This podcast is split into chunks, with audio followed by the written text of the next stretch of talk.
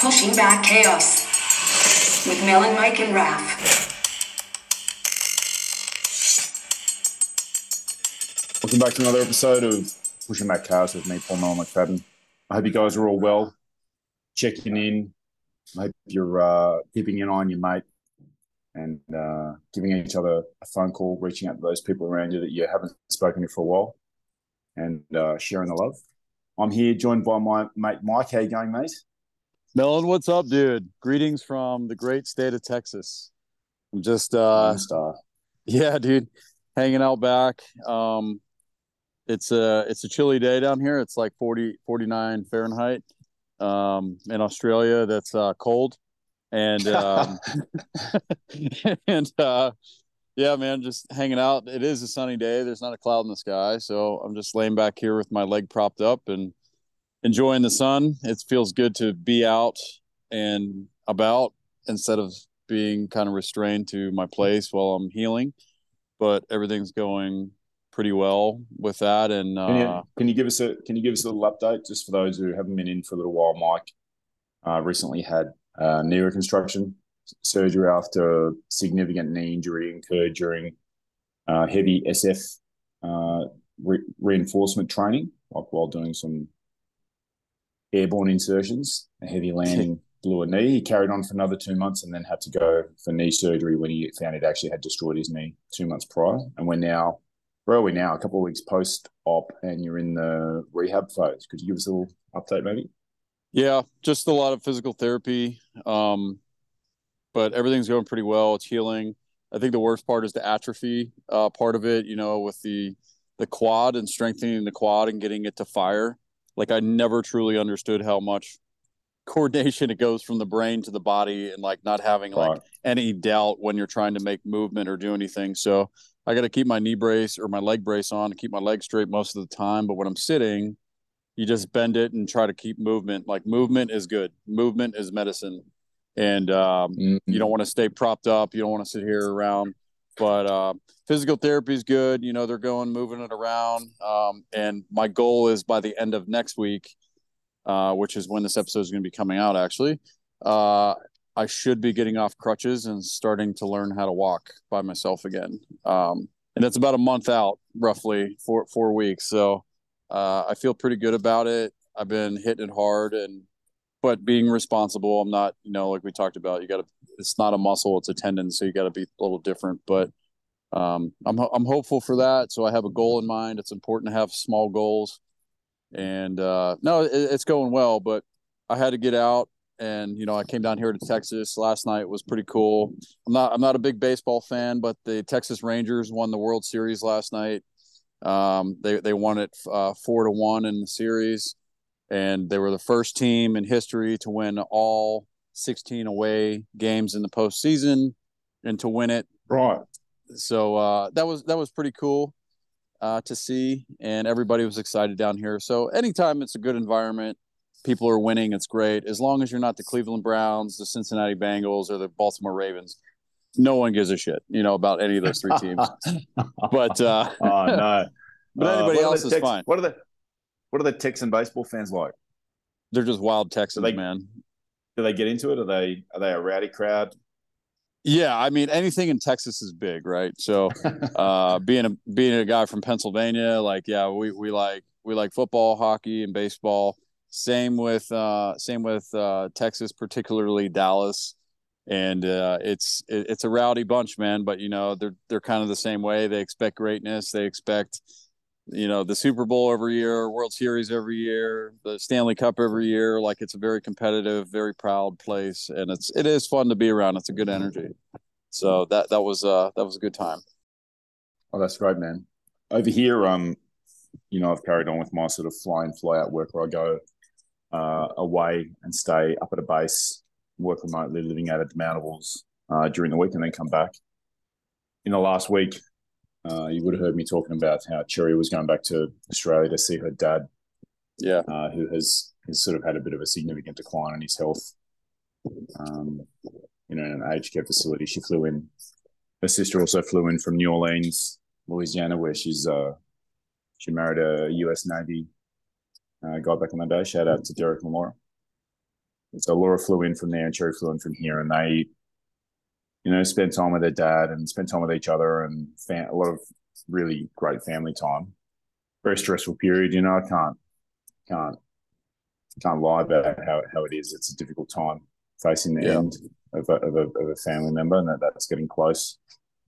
Um, I had a I just family time though. Like I was away for a couple of nights and then back, and I it was just me and the kids four days, and I just had such a great family time. Mike. you know, hanging out with the kids and listening to music and eating meals together, and going to the gym with Michael and taking them out to to have dinner with our mate Simon, who's been on the on the podcast before.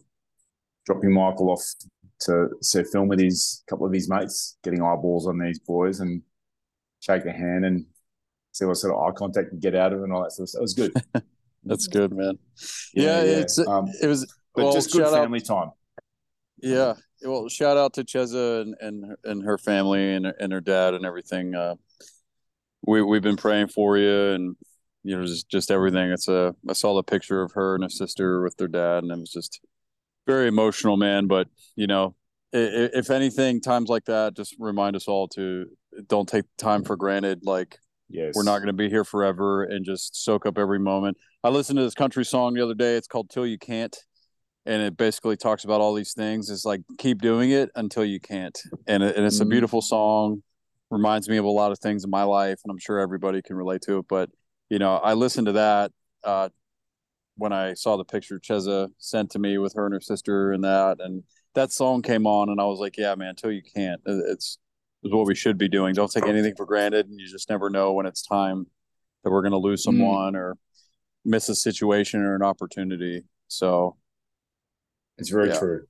And I like honestly, it it's also prompted just some practical thought about between us, just about our own end times. And I know that there'll be a lot of military first responders here who who for this for us, these kinds of things have been a simple consideration pretty much since you sign up. Nearly all of us. I know I had to at 17 fill in a will as part of uh, joining the Australian Army, and that's always been a normal thing for me, just to make sure that those parts of your estate planning and just that end of life, you can be responsible around this stuff. And, you know, it's prompted some good conversations for us around making sure that we're going to have a document in place so that our kids are not left trying to guess and figure out what are our wishes. It's already, it'll already be hard enough for them.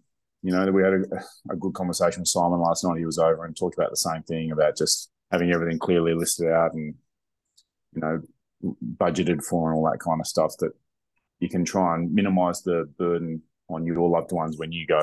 And I know that, you know, us and our audience and like our people out there that, you know, we live our life focused on helping those people around us and sorting out our community and setting it up. And there's some, perhaps there can be some shared conversations that grow out of this that we can just make sure that those, those things are taken care of. And I do encourage people to, to consider that.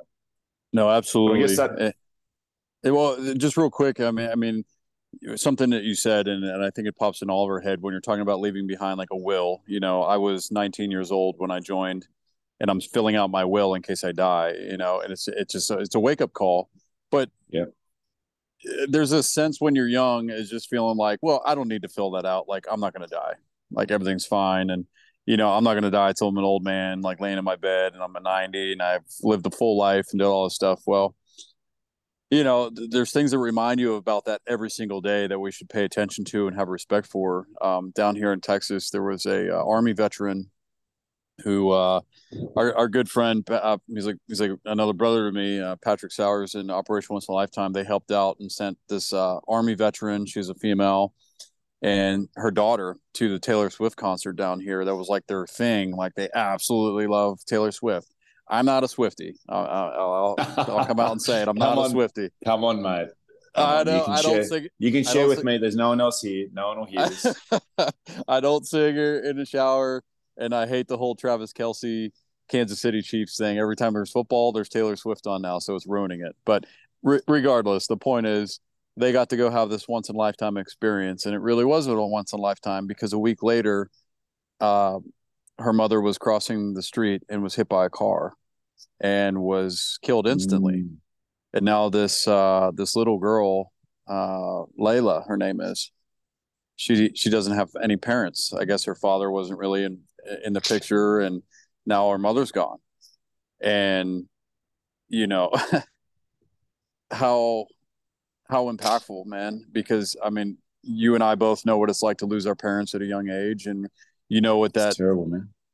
That that future for her is just going to be instantly so much harder um, but also in the long run which i'm going to I want to meet her down here soon while I'm here and sit down and talk to her about life and maybe some things to think about about her future and as she moves forward like the the things that are good that can come from it. Uh, not initially obviously when you lose somebody you're in pain and you're grieving which is essential but later on in life you kind of see the bigger picture of like man now i get it now i can see why you know i am the way i am and what i took from that and the blessing that it kind of taught me and the lessons that it taught me so um, you know, she was a veteran. You know, she had a will signed out that was already there from the army, um, and, and it set it up. And I think this is partially a good thing to discuss with our topic today. Yes. Is you know, so uh, November 11th is upon us, and in the United States, it's our Veterans Day. In Australia, it's Remembrance Day, and Melon and I are both going to uh, uh, talk about that for a little bit. But also, you know, it's always important to discuss the importance of veterans and their role in society and why we should honor and respect them for the things that they do and that they gave up.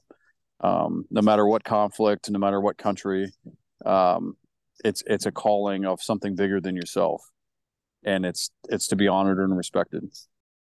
One hundred percent. There's been, I mean, Remembrance Day 1111 when the guns fell silent on the Western Front in World War One has been memorialized and you know solemn procedures take place all around the the Western world to recognize what occurred and I know that that is a day that is important to serving members and veterans and families and it's appropriate that we take the time to discuss it it's a it's a key um, or a core value that's close to the heart of us and the, and the people who uh, are in our community, Mike. Yeah. Well, um, Veterans Day came from World War One as well, and it was honoring veterans and, and bringing people together. And a big common one of Veterans Day is um, the uh, the yellow ribbon. So people will hang up yellow ribbons for veterans and stuff here in the U.S. And in Australia, I believe it's the poppy flower. Correct? That's correct. Yeah, all around the British Commonwealth, it's uh, a red poppy that we tend to wear, which is what grew on the fields in Flanders in Belgium. Yep. Flanders Field. Yep. Exactly. Um, Field. Yeah. The uh, it it's a it's an emotional day for a lot of people, man, because you know I'm I'm still active duty, so I don't know what it means to be a veteran yet because I'm still in it, but you know something personally i i've been off for over past month you know just surgery and recovering and it and honestly you know i've been sitting there trying to think about like what am i supposed to be learning from this you know and one of the things that i've i've realized in the last week or so is this is a preview of being a veteran because hmm. I, i'm not off the train completely but it's like hey we're going to drop you off at the train station and we'll be back to pick you up you know in a little while and then you're sitting at the train station and it's quiet. There's no action. There's no, you're not moving 100 miles an hour. You're not contributing. You know, you're just kind of floating, man. And and honestly, I took it as like, wow, this is a this is a heads up. This is a lesson about what it means to be a veteran. And I've been finding myself having discussions about, you know, who am I going to be when this is over? You know, when you leave mm. active duty, when you leave active duty service, and you're just you're just Mike. You're just who whoever. Like you're just a person. You're not your title anymore. You're not the rank that you achieved. You're you, know all these different things. You're not wearing your medals out or your uniform all the time, and people recognizing you, wanting to come up and do all these things. And it's been really good for me. I'm I'm not gonna lie because I've definitely taken a small shift on what I should be focusing on what I should be more appreciative of, uh, and ultimately grateful for for like everything that I've been a part of. And instead of focusing on my past and what what was and what should be or like anything like that it's it's really living in the present and understanding that like this is just an opportunity to be a part of something bigger than myself but it's not going to last forever um and like we mm. talk about this is going to come to an end and one day i'm just going to be mike and i'm going to be hey yeah man i served and i was a veteran you know and, and all that great times and great stories i'll have for the rest of my life. Nobody will ever take that away from me but my purpose is going to change. And for for veterans you know the reason we honor veterans on veterans day is because of what they gave up what they sacrificed what they committed to. They raised their right hand saying i will give my life for yours in the event that i need mm. to to preserve our freedom our society our way of life my family the loved ones everything and that in and of itself is to be honored yes. selfish selfish or selfless people sorry selfless people giving up their time their most valuable currency for other people that they don't even know. That is to be honored in a society because if we don't, we're going to not have any appreciation for anything that we have or a view of ourselves or um, the, maintain the fire, you know, the torch mm-hmm. that gets passed from generation to generation on a belief, on a vision, on a feeling uh, that that's very special call it patriotism if you want. Uh, it's I, I, just call it a feeling. You just feel it or you don't. Mm. And uh, you know, it, it's it's a day that uh, you know, it's it's meant for these people. And and personally, I I don't think it should just be a day. I think it should be a year round thing. Like whatever you have and what you've been doing, you should always give thanks to those who put their lives on the line. Uh, but mm it is definitely a day where it brings back a lot of emotion, a lot of memories, um, some good, some funny, some really bad, some really painful. Um, and people make their way to uh, rallies, parades, um, cemeteries, share stories about loved ones, um, all of it, man. And it's a very heavy day. Uh, but it's just yeah, it's it's just so important, Melon. Like we we, we mm. should all understand why we have that, and and to me, in today's society, there's not a lot of people that that really do. Um, the veterans know, their families know, whatever, but there's so many other people that really don't get it, and that hurts. you want to force it, well, but then you don't. Well, it's like you know, this is our role. This is the role of people like you and I, and a lot of our our uh, community, just to make sure that people understand what these where these days come from. Uh, November 11 initially was called Armistice Day, so it's the 11th of November. Just a quick little uh, background here. So, 11 November, it all started 1918. Uh, it was the end of uh, World War One. The commander in chief of Allied forces, Ferdinand Foch, Foch Frenchman, sent a uh, telegraph around saying hostilities will cease on the entire front November 11, 11 a.m. French time. And journalists at the time wrote about the officers having their watches in their hands, and the troops waited with the same grave composure with which they had fought. As the watch hands reached 11, there came a sound of expectant silence, and then a curious rippling sound which observers far behind the front likened to the noise of a light wind it was the sound of the men cheering from the mountain to the sea. So that's where it all started. You can just picture these men in trenches having endured what was at that stage the most horrific uh, combat losses the world had ever seen. It'd be pretty crazy to be told at breakfast time that everything's ending today, but the fighting it hasn't stopped already. It's going to stop at 11, 11 a.m.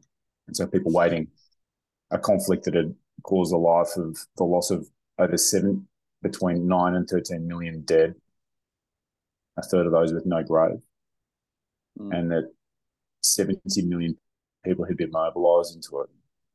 So the allied countries, who are they? Who are the people who celebrate this stuff? So it's it's the Western allies. It's the it's a free association of independent states shared united by shared values of democracy, human rights, and the rule of law. And we've stood together.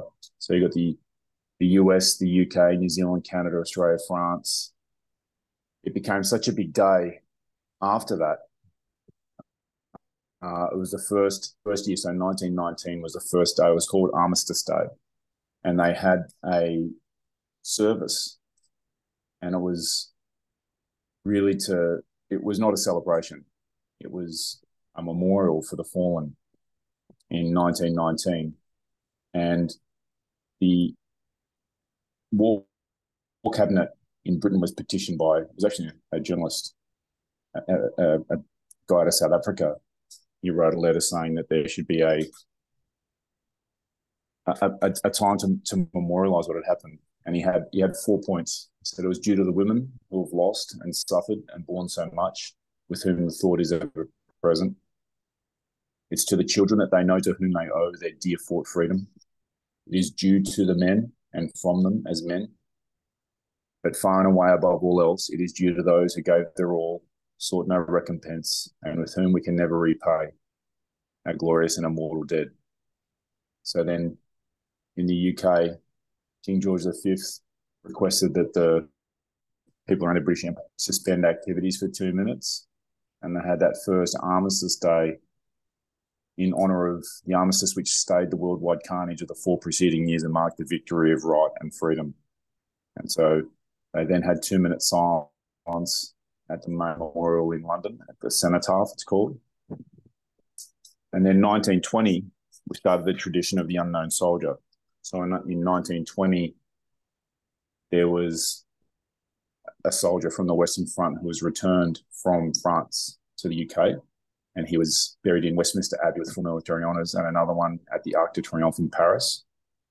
In in London, they had over a million people who came uh, through for a week and paying respect. So that was 1920 in the UK and France. 1921, the US, an unknown soldier was repatriated from cemetery in France and taken to the US Capitol Rotunda.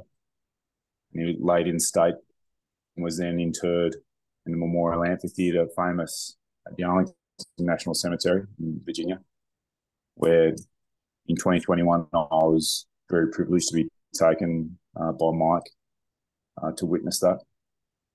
In 1958, unknown soldiers from World War II and the Korean War were interred alongside their World War One comrade. In uh, Australia, there was uh, a long process which started in uh, the 1920s but in 1993, actually, I brought a man home, 75th anniversary. He was taken and uh, laid up in the Hall of Memory of the Australian National War Memorial in Canberra on the 11th of November 93.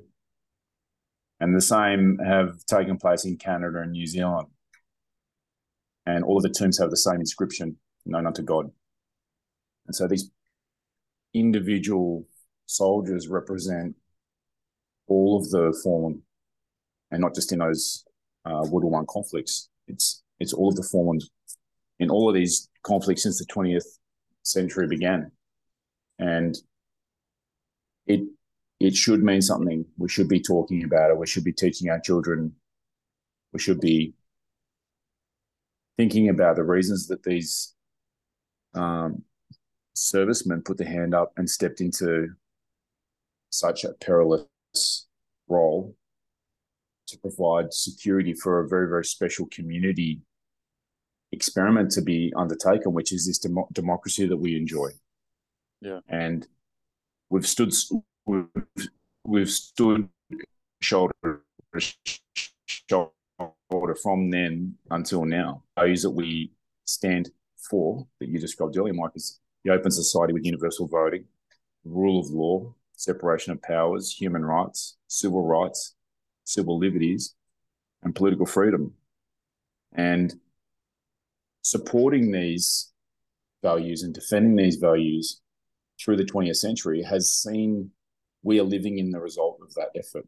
This modern uh, society, the uh, the expansion that we've had, liberal democracy has become the predominant political system in the world. It has everyone wants to get on board with these Western way of life. It's very the, the cost to deliver this since the start of World War One. The figure is more than 31 million service personnel. 31 million service personnel. So it's it's easy to sort of not be able to hold on to those figures or to, to be able to lost and it's the 11th the 11th and the west has turned the tide against fascism and communism and it has been a measurable sacrifice that's brought in this current p- period where we have freedom and safety. And and we should if, if either of those regimes had dominated like if nazism had had won if imperial japan had won or if communism had had won and we lived what would the world be like? So remembrance day is a big deal and you know we all have slightly different accents and there's you know slightly different uh, rules but the values are the same in these Western allied countries. And there's a reason why we keep standing together despite the years that pass. Mike. Yeah, really well said, Melon, and lots of great information there. Um, and, and believe me, the the we have different accents. Yes, you could be an Aussie see next Tuesday or a uh, or or or a goofy Yinzer from from Pittsburgh. You know what I mean? Yinzer. Uh, yeah, a Yinzer. Yeah. yeah, yeah. We love it. But we love the Yinzers. Yeah, yeah. But I, I'll tell you, being around, being being able to have the opportunity to travel around the world and and work with different militaries and different stuff, and having discussions with with Raf and Melon and our, our buddy Simon and you know so many other people. My my, my friend in Lithuania uh, that I still talk to uh, 12 years later. Um, the discussions we have are the same the beliefs that mm. we hmm. have are the same the drive is the same uh, selfless service is the same uh, it's it's a warrior's heart it's it's, it's a servant's heart uh, and it's very special when you come across from it. You'll find it all over the world. It's not to one area to one country to one belief. Um, it, it's a human aspect that's that's bigger. And I think on Veterans Day, you know, and, and it's important to understand where and when, and you hear all these big things that come that that that Melon really well explained, but it needs to be, I believe, personalized a little bit more. And out of mm. World War One, out of World War One, there was a, a, a quote uh, from a from a journal from a private Martin Treptow, who was a mm. runner on the Western Front, and he wrote in his uh, he wrote in his notebook, which was his Bible as well, and he wrote this. Um, and I think it's one of the you can Google it, you can look it up, but I think it's one of the most um, special things a person can write while he was in a trench in the middle of World War One as a runner. And and I'll read it. He said, "America shall win this war." Therefore, I will work, I will save, I will sacrifice, I will endure, I will fight cheerfully and do my utmost as if the whole issue of the struggle depended on me alone. That written in a moment in an environment like that is something that leaves me in awe, man, because you know, I try to think of myself where I've I've been in the world in some really shit places, surrounded by evil, and to be able to look at the holistic portion of that and knowing that I'm part of something big and I'm dedicating my whole soul, myself, everything I have to that. And where he says, I'll deal with it as if the whole issue depended on me alone. I think in anything you do, whether it's sport, whether it's family or anything, if you have that type of mm-hmm. mindset, mm-hmm. it's special. But when it comes to serving in the military, where it's like you're you may be required to give your life and you're sitting there saying, "Yeah, hey, I'll do it because people are depending on me." That's that's a task that some people just don't even want to even think about, let alone go and do. And that takes a special type of person to to be able to say, "Yeah, I I understand it, and I'll do it." Um, hearing those type of personal stories, man, that's what to me anyway, and I think it's different for every veteran or people who who are reflecting on this day. This is just for me. I remember personal stories. I remember deployments, workups, fun, funny stories, hard times, uh, going to funerals, you know, and standing there and and watching the American flag folded way too many times. Um, looking at the big picture of history and what I was part of, what you were part of, and being mm. being able to hopefully one day sit down with my grandson on my my good my good knee and uh and sit there and and explain to him why I gave 20 years of my life for something and share stories of my friends and teammates and everybody I've come across during my career throughout the world, um, including Uncle Melon. Um, that is something that not everybody gets to do, you know, and I'm not taking away anything, but when you can sit down and speak with veterans and speak with warriors, people who have been to the edge and back and seen outside of the, the circle and the security bubble that provide the security those people speak different and there are mm. lessons and emotions that you will never get from anybody else uh, along your your path not on talk shows not in the movies mm. it could be simulated whatever but please believe me when you sit and talk with veterans things are different it's so funny mike just last night we had uh, farewell drinks for one of the Aussie guys. He is moving on after a couple of years. I played rugby with him, and he's a he's an ex Royal Australian Navy pilot, a veteran. And uh, you know, having farewell drinks, and, and pretty much the whole room was just full of former military pilots. And uh, our mate Simon was there, and just at the end of the night, I just had exactly that experience you just said. Then of people being in that space. And like Simon didn't know some of the guys before last night, but it was like immediate knew a few people, a couple of different operational deployments, and I was just you could just see this little network building out of. I know we've got these mutual contacts, or we're in the same place, maybe on different dates.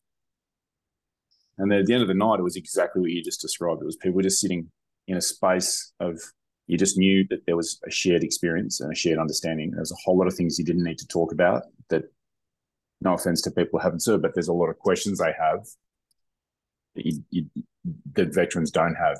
You don't ask those questions. And then so there's a whole bunch of stuff you don't have to talk about. And then there's all this other stuff that you can talk about because I understand. And I just had exactly that experience. And I was, I was like 24 hours ago like of sitting with guys who some of them had never met until that night, a couple of drinks, and able to sit and really share. You know, I just watch it and think, I know that some of these guys have a lot of difficulty, partners and family and non-military mates, and what you just described that that ability to connect, and uh, you got like-minded people it's a very special connection that you have with other people who've done that. Yeah, there's um exactly what you said. There was a uh, a few moments that I've had. So I'm getting old, right? Um, my, I'll be uh, I'll be 36 here at the end of the month, and uh, you know I'm looking at my whole life holistically. I know I'm young. I'm just kidding, right? Melon's old, not me. But uh, you know, every time I try to go home uh, for the holidays, for Thanksgiving and Christmas, I make it a point to go to the Veterans Hospital, to the VA, and there's some older veterans, mostly Korea, that are hanging around in Vietnam and everything, and they're laying in these hospital Mm. beds. Uh, family's gone; none of them visit them anymore, and uh, if you ever want to just be humbled and go in and listen to some stories, man, uh, go to the Veterans Hospital and pay them a visit and just say, hey, I just wanted to say hello. I want to let you know that you're not forgotten. I want to hear your story, even for like 15, 20 minutes. I'll go to every room. I'll, I'll go to the nurses station and I say, hey, who could I visit? Who's I'm here? I take coffee and some uh, some snacks for the nurses staff um, because the one I go to, I know for a fact they do really well which is important. Not all the VAs are like that, but uh, Mm. I drop them off and I say, "Hey, thanks for thanks for looking out for these men and women. Like they deserve the best." And and I want to make They that a do. point known. And then I'll ask them, "Hey, who's in what room? You know, who's whatever." And then I'll bounce around the rooms for 15 to 20 minutes and just be like, "Hey, I'm I'm just popping in. I just want to say hello uh, what's your story? Where where'd you serve? What what branch? You know, and this that, and you get to really know them. And I'll tell you, man, that relationship, that personal relationship, is something that I would never trade because I walk out of every one of those rooms and I feel like I I already knew the person. Like they get excited to share their story, to tell you about their best friend that they served with. Uh, uh, where they were. Funny stories come back, and then it just flows. It just comes out and flows. That's the best way I can do it. And I've walked out of those rooms um, smiling. I've walked out of those rooms crying. Uh, I mean, Mm. there's guys from Korea and Vietnam that I'd never even met before that, and I walk out and I'm like, I know that person. I know, I know who they are, and, and it feels like I had known them for 30 years. Um, but that's the bond that Melon's talking about. That's that that's what makes us a, a unique group, and uh, we've all we've all shared so many things in common. Whether it was giving up our time, being deployed, worrying about one another, losing friends, losing family members, uh, seeing the flag folded over uh, our friends' uh, coffins and burying them. Uh, so many different experiences go through your head uh, and then when you can sit and, and, and talk and learn, I believe that is still that fire that get that gets passed on, uh, no matter where you are, Australia, United States, you know, it doesn't matter. And to share those stories with the next generation and help them understand why it was important, uh, the hardships that those people endured well after serving uh, in civilian life, or some of them get out and and they they go on to do great things. Some people get out and lose their complete identity and purpose, and they struggle so much. Um, and I personally have seen that for working with with Pat and Operational Once a Lifetime for 12 years now, and hearing veterans call in, or I don't know who I am anymore. I don't know what my purpose is. You know, I, w- I wish I would have stayed in. I wish I would have made a career out of it. Um, you know, no nobody cares. Uh, they walk around and they just constantly wear all their military stuff because they want to hold on to it so tight that they're they can't Mm. see what's right in front of them. That's the next chapter of their life and and their new identity and their new purpose. And there's just so many different aspects that are going back and forth all the time that sometimes when you can just sit down and talk to a person and really talk to the person and understand the person um, is what they need. Um, nothing lasts forever, and we talk about this. And and Veterans Day is a point to stop and remember what happens when we're called to service. That some people have to make a decision to go and be a part of something bigger than themselves because it's the right thing to do. It's bigger than them. Uh, it's just. And when it's over, then then who are you? Where do you fit in society? Uh, how how should you be viewed? How should you re- be respected? Uh, how should you act? Uh, should you educate other people on what you went through? Uh, do you become a leader and share those lessons learned that you did within your own community? Uh, there, you know, there's so many different options. Where do you start? And those things are relevant today after 20 years of the global war on terrorism and there's millions of veterans who who put on the uniform and served all over the world. And now we're well, I think we may be getting ramped up for another one, which is how history works, human history. So I'm not surprised to be honest with you. But uh, it's a period now where we're we've been kind of in a lull for the last couple years, and I see a lot of veterans going, "Where do I fit in society now? What do I do when there's no war? Mm. What do I what what do I do when there's no bad guy knocking on the door saying I'm going to come in and mess you up and I, and I'm going to stand up and say no you're not. Like if you can't do that, then what are you supposed to do? um so many struggle with it, man. Um, I, I mean, we it's can do a interesting, whole isn't it, Mike? Like the the history of yeah, we totally could. The history of like how veterans what what happens when you rotate out of your time in in in uniform military and then into civilian life. Like there can be a really beautiful transition where you go from being the people on the border or people providing the security for the community to flourish to now it's your turn to participate. It's it's your turn to be in the community, knowing that the next the torch has been handed on to the next group, and now you're there in your community with your family in your workplace and moving forward with your your life in a new way.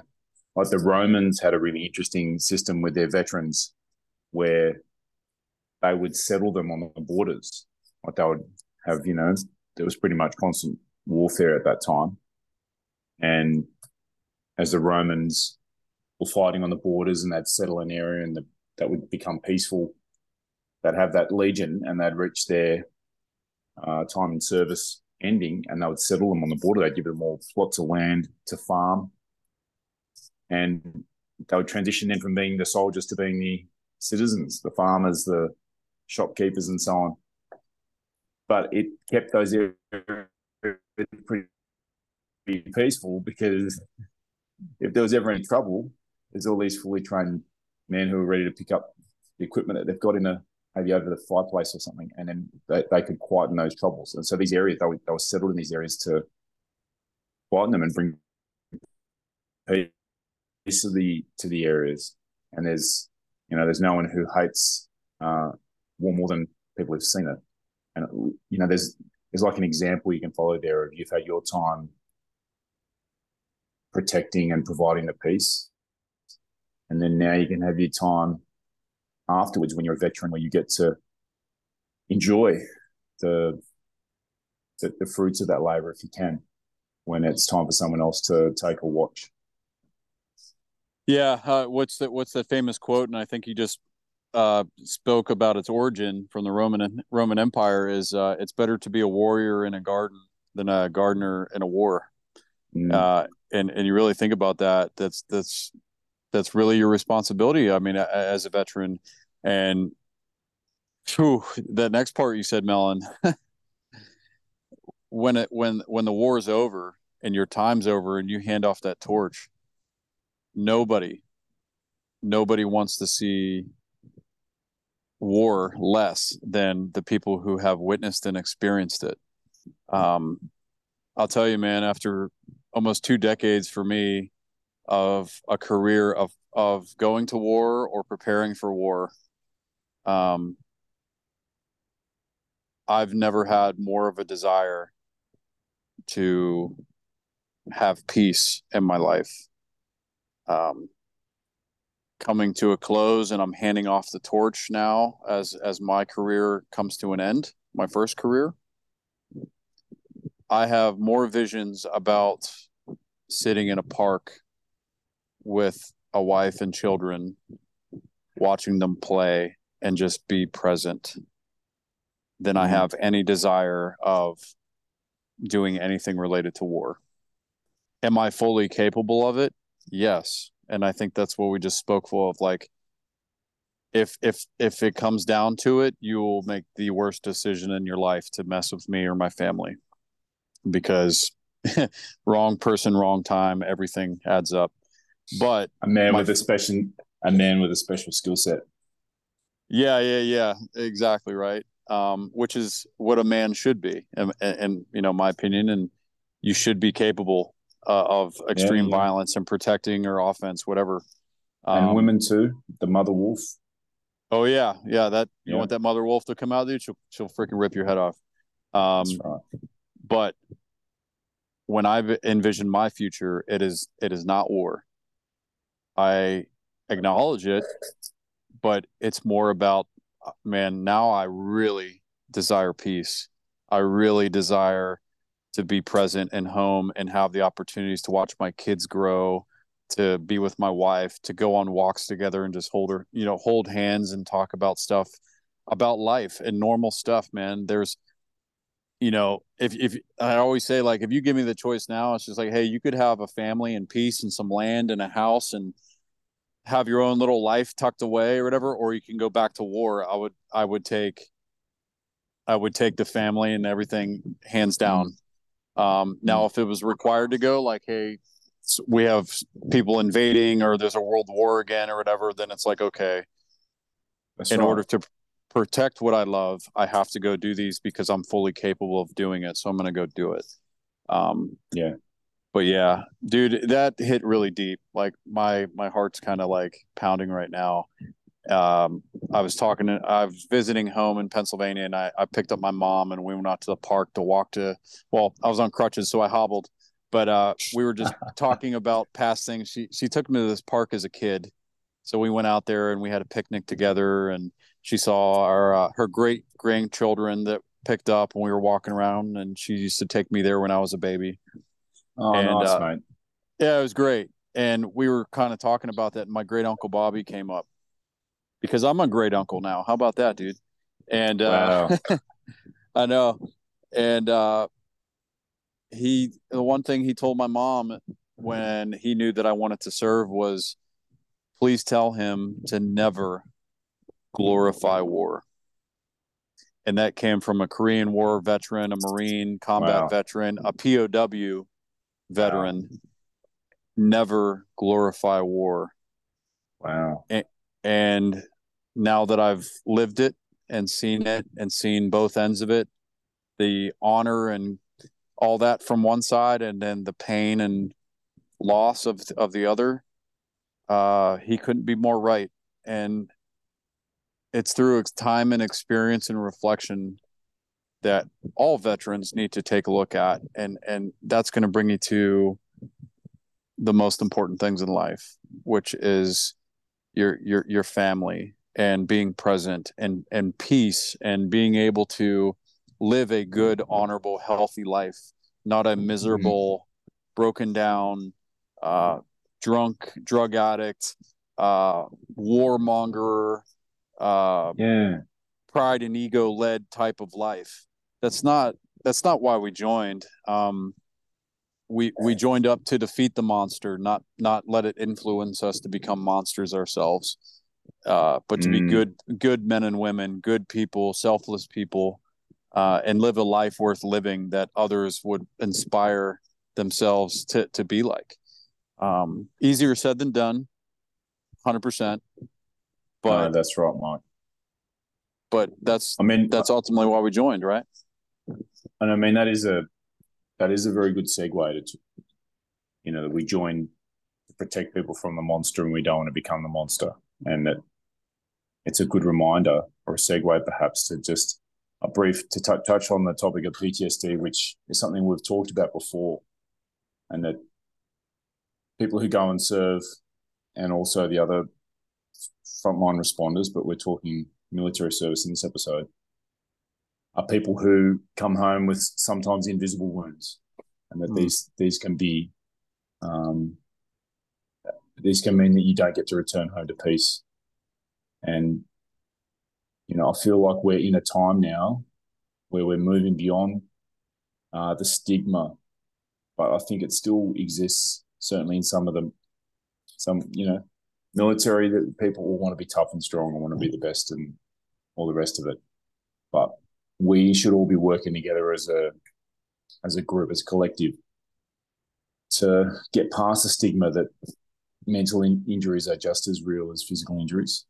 And you know, I've got some data on that as well. here. You know that there was research in Australia that 17% of the veterans 2010 to 2015 suffered from PTSD.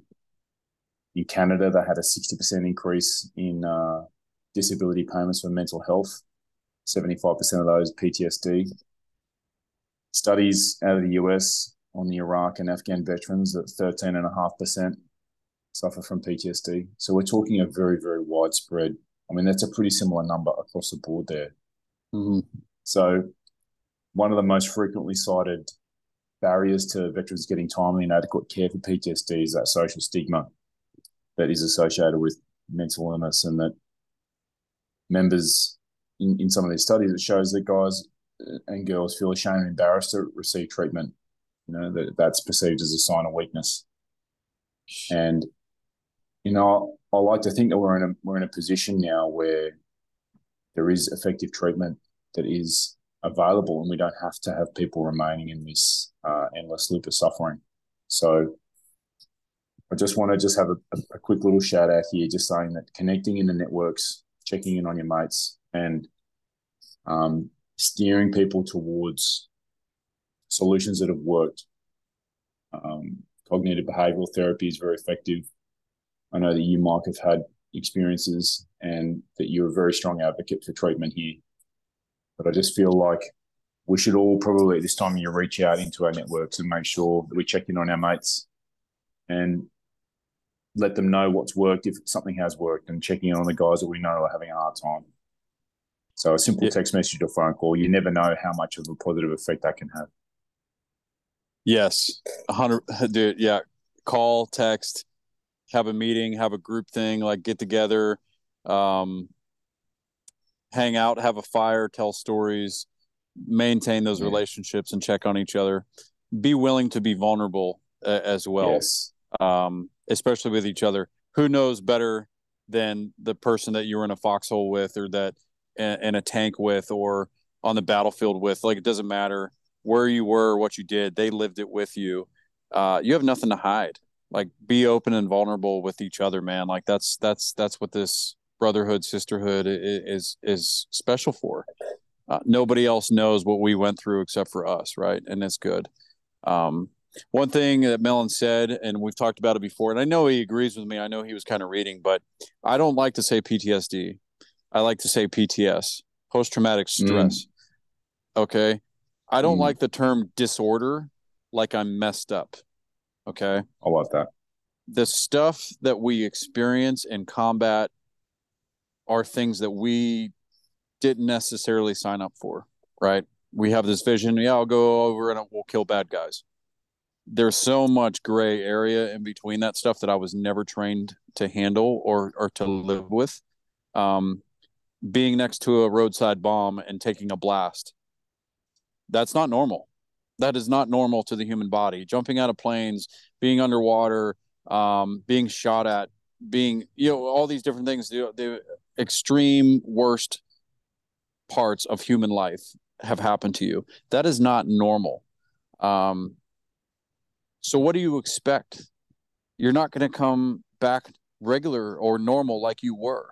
Um, but it, to me, I don't like the word disorder, man, because like, yeah, if if, if I excellent. do, yeah, if I do something that's that's not good for the human, uh, the human body or the human mind or whatever, it doesn't mean I have a disorder. It just means I was exposed to extreme stress, and it yes. was just you know like it, it, doesn't mean that i'm broken or that i'm messed up you know the, or i'm i'm less of a human for it it's like dude i was just that's exposed wrong. to a lot of shit and that, that's okay you know there, there's ways back from it and ways to handle it and deal with it but i'm not a bad person i'm not a, i'm not messed up from it where i feel like i need to just identify as well i'm a broken person with a disorder um, yeah, that's really good, Mike. It's the same way that a child who's been exposed to traumatic experiences I like your distinction there that we don't need to put this term disorder on the end of it. You've just been exposed to traumatic stress, and yeah, and you know now you're you you you're trying to find your way forward. I really like that, mate.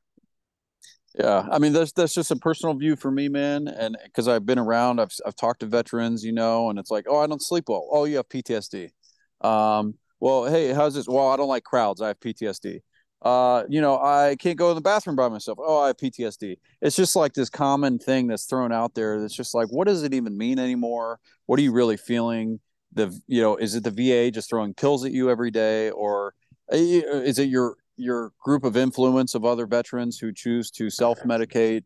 That they're just like, hey, yeah, you're fucked up, man. Hey, here, have some beers, have some drugs, and you know, we'll we'll continue on. You know, great job. Um, there's so many factors, and it's so gray in there, but uh, I just don't want to look at it as, man, I'm I have a disorder, I'm broken. Um, mm. I've just been through a lot of stuff, man. It's just like lifting heavy weights. You're gonna go in and you try to squat 500 pounds, and your legs are shaking, and it's just like this extreme amount of stress. Your body is not going to be the same as soon as you drop the weight. You're you're you're going to mm. be shaking. Your blood pressure's up. You know all these different stuff. Mm. Does that mean you have a disorder? No, you were just exposed to an extreme stressful situation um, but it's you can you can come back from it you can recover from some of it you know not all of it i know there's a lot of you know neurological damage that can happen and different things like i totally understand um but the there's there's a large large percentage that shouldn't be there and it's a lot easier to identify well i have ptsd and i'm a broken soldier and feel bad for me um you know, I've seen some stuff you don't understand. And they, they push this narrative and that stigma. And it's like, well, let's talk about it. No, I don't want to talk about it. You you don't get it. You don't understand. And they just put this wall up. And it's just like, dude, the wall was never meant to even be there. The wall was meant mm. to be brought down and to bring you back to normal society because war is not normal. It is not normal. And that becomes normal for a lot of veterans of chaos and high stress situations like that's home to them that's home to that's home to me sometimes i'll tell you the truth. But that's not that normal that heightened nervous system. Yes in that state of alertness and vigilance. Yes. Is that who you're supposed to be for your wife or your husband? Is mm. that who you're supposed to be for your children? Mm. right? No. They want mom and dad. They want husband yeah. and wife. They don't want high stress warrior all the freaking time looking for the next adrenaline rush, looking where they can insert themselves into the biggest part of danger or doing something so risky that they're risking their life for no reason except an adrenaline hit or a feel of importance. Like that's not who your family needs. You, you know, and when you when you stop and really try to understand that, and look at the holistic picture outside of yourself.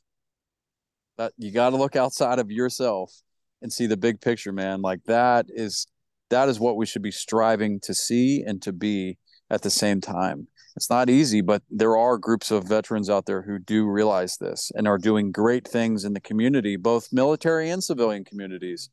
And they're becoming leaders and outspoken because they uh, they cracked the code on how to get past yeah. things and they're willing to put in the work instead of just saying, you know, fuck this, I'm broken. Let's have beers. Let's wear our grunt style t-shirts all the time and our all of our stuff and go around talk about how great we were 15 years ago in the military, but I've done not, nothing since. You know, it's it's it's it's hard, man. Um, but it's ultimately what you signed up for. It wasn't going to be forever. You signed up to be exposed to the stress and then you also signed up to also take that uniform off at one point and become something else something better something different for society. Not a burden not not a uh, a casualty in your own mind. Uh, there are other things to be come from this uh, that others can benefit your society your family all of it. And it, and it does seem like there's treatment that is getting more and more effective. There's there's research in this area happening all the time, and there are networks out there that are generating results. And you know, just destigmatizing the the reaching out for support and destigmatizing being the one who offers the hand. You know that we've talked about this before about the network. You can be the person supporting the uh, individual on the high wire. You can be the person, the balance, or you can be the safety net below. And we can, we don't we all have a role in supporting individuals having a hard time. And when you are the individual and being less stigmatized to reach out for that support when you need it. Yeah. Yeah, it's not Hey, therapy. Mike, um, it's just a conversation. That's what I call it. Have have a conversation. It's not counseling. It's not therapy. Just have a conversation, man. It's good. People are willing to listen and understand. Have a conversation. Great. I thought I'd just I'd just drop a little quick history of some US and Australian military uh, combined service. For you know, I mean, there's other people from other national nationalities that listen into this, but you and I are American and Australian, so I can talk to us. But um, World War One was the first time that we served together in combat, and the first time there was American and Australian soldiers under one command was on the Fourth of July in 1918, and it was in the Somme Valley in France, in a little village called Hamel. And it's probably more well known in Australia than in the US. It was, um, I think, about seven to ten companies of Americans who'd recently arrived, and it was Australians, about five divisions of Australians plus Brits. And the guy in charge is very well known in Australia, General Sir John Monash. There's like universities named after him. He's from he's from Melbourne. He's a very uh, uh, highly regarded and uh, loved figure in Australia. And it was the first time they had really combined arms. It was the first time that they had combined air force, artillery, tanks, and infantry. And the estimate from the general before the battle was it was going to be a 90 minute or less battle with the Germans, and it was actually a 93 minute battle. And they, mm.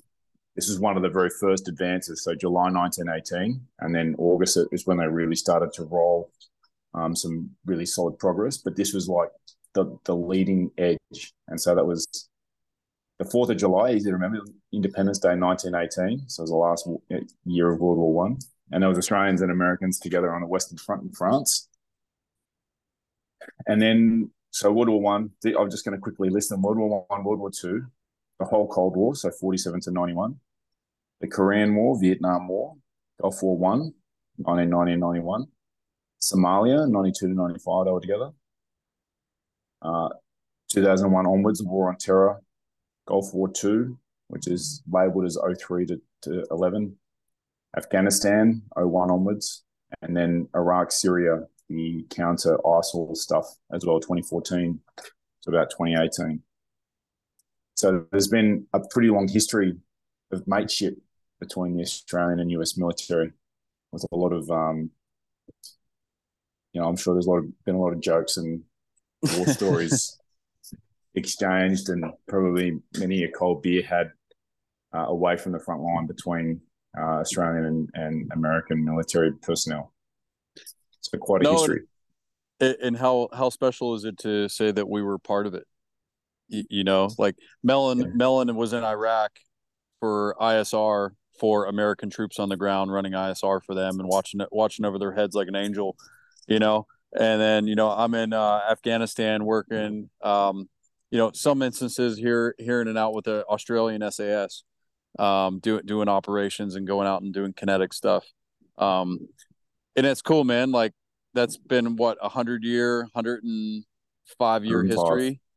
Yeah. Uh, and we're we can proudly say that we're very part of that percentage that we've worked together and done stuff for one another, for our cultures, for our way of life, our society, uh, all all of that, you know, and that's something to be uh, cherished. You know, I'll never forget that. And now that I, you know, you're you're like a brother to me, and in a lot of ways, uh, in service and, and outside of service. But uh, you know, it's something special, man, that'll last forever. You know, and um, you know, it's days like November 11th that make you really stop and appreciate it. I mean, I appreciate it every day, uh, mm. but for the for the world to stop and recognize and be That's like, hey, you know. Another point just to finish on is is it can be a day where you're thinking about the sacrifice, but it can be easy to miss the progress that has come that spread of democracy I was talking about earlier. That um, you can you can feel just because it's only bad news that gets reported. You know, if it bleeds, it leads. I always say in uh, in the news world, so it's got to be a bad bad news story, or else people won't read it. Yeah, but the progress that has been made on the back of this Western Liberal Democratic Alliance is is incredible to look at, and you can you can find it if you look up the UN Sustainability Goals and the first round that they did, they all thought that they were absolute pie in the sky, crazy sort of angel shots, you know, dream shots they were never going to get. But one stat is five times as many countries are now democracies as they were at the end of at the end of World War II. So five times as many democracies. Global rates of extreme poverty, 75% reduction since 1990.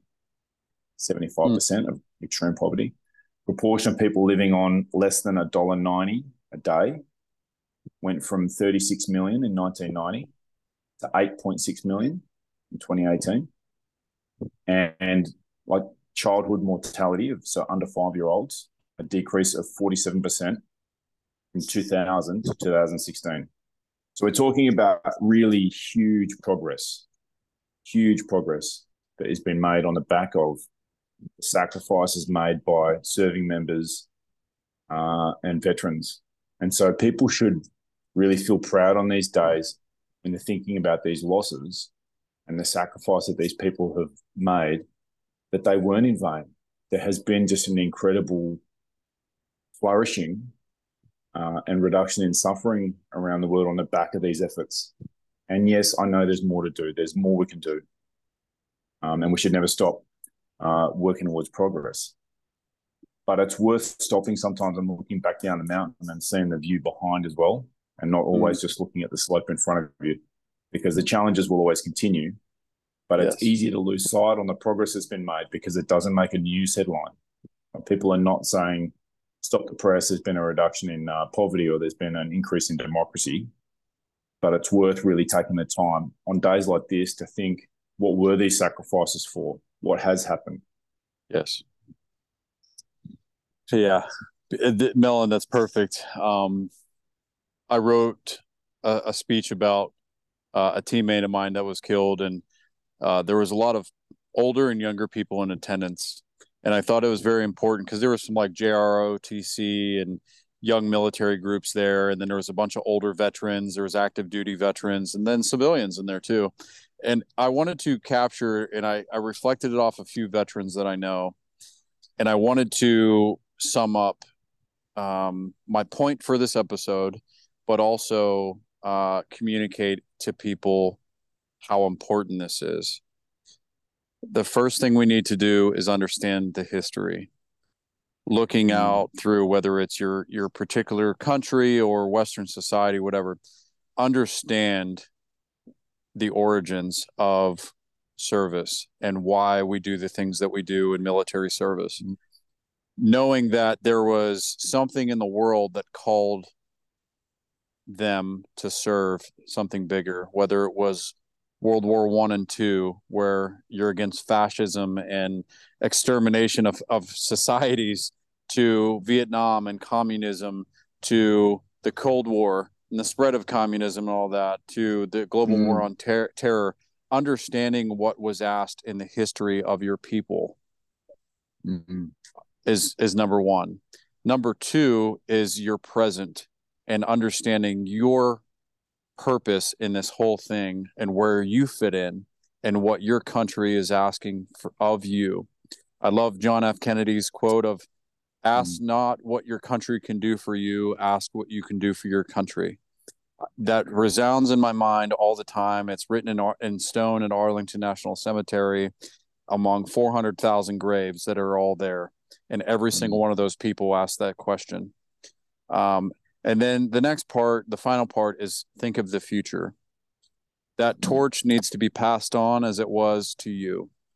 I remember my generation when I was a brand new guy coming in, and all the older guys explained very well the importance of what we were doing, and they were passing their their spark before their career ended down to us for us to take and protect and flourish with and go whatever the next challenge was it's up to this next generation to take care of it to preserve all of us and and to understand that there has been generations and ge- after generations of of uh, soldiers that have gone before us that have sacrificed way more than we can even comprehend and you are being asked to be part of this in your mm-hmm. time in your life and you need to go do it and see it so understanding the past understanding your present and understanding that there is a potential future that is coming that is more important than ever.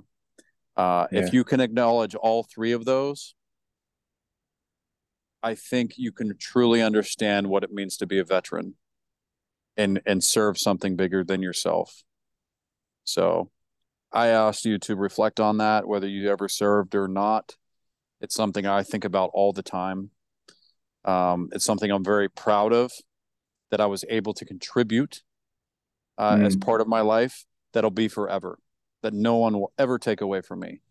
And Mm. that's how I view it, man. That I was I, I I was offered to be part of something that was so special um for a period of my life and now I just want to uh, give thanks to it. I want to honor it. I want to spread it among my circle Mm. so that other people will understand. Um, and it's and it is a beautiful thing. So well said, Mike. I really like that part about looking to the future and just thinking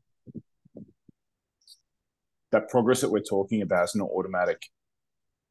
You know, Western liberal democratic values are not like a natural state for humans. And like this is a recent uh, thread, and the progress is hard, hard won, and we're going to need the next generation to understand these values, which is why we engage in stuff like an episode like this, an education, a reminder, an opportunity to have conversations in families and over dinner tables and all that sort of uh, thing is so important because there can be a bit of a chest beating black armband sense in the West at the moment. I think in the last, you know, five years, 10 years, that there's the sense that we're all the bad guys all of a sudden. but this is the best system there's ever been. And it's in our societies that people are allowed to, you know, with the freedom of speech to be able to have all the sorts of points of views, uh, including the critical ones. But having the clarity around the sacrifice that's necessary sometimes to push back against the chaos, to push back against these crazy, murderous um, beliefs that can give rise to stuff like fascism and communism and some of those other terrible isms. We're going to need people who feel the same way and understand what we're doing, and that the progress is not inevitable. It's not just an automatic. We're going to fall forward into, you know, more and more um, prosperity and and easy times. Like we do need people who understand and are willing to put their hand up and take a turn, uh, being the ones who protect and provide the security that we can have these uh, beautiful, flourishing periods of family time behind the wall that I hope is in your future as well, Mike. Yeah, me too. All man. right. All right. So we've probably reached the end of uh, another episode there. Great chat. Remembrance Day, we talked about the uh, background of it, where it came from. World War One Armistice Day got changed to being called Remembrance Day after World War Two. Um, it incorporated a church service in the second year when they interred the bodies of the unknown soldiers who represented all the fallen. And each of our countries has a special place for these people. And it's an opportunity to stop and pause and take stock and think about the sacrifice and the loss. And, you know, we talked about how we've done this together. There's been a joint effort, touched on some of the shared uh, combat experiences of Australian and US military people. And we talked about, in the end, there, some of the progress that's been made through in inside the safe area has been provided by these um, military service personnel. So I just I think everyone should take time, two minutes on the eleventh, the eleventh at eleven a.m. That's the time, local time, to to stop and really pause and and and, and think about these things. It, it, it bears thinking about. But for this episode, is there anything else you'd like to to leave people with, Mike, just before we wind up? Uh, just just to all um, veterans and anybody who served, uh, I just want to say personally thank you from myself, from my family. Um, I don't take it lightly. Um, you know, uh, I I get it. I, I understand, and and I just really anytime I come across somebody that served, I, I really just want them to know that I, I me and my family appreciate it. I don't care if I'm in like I see it every day.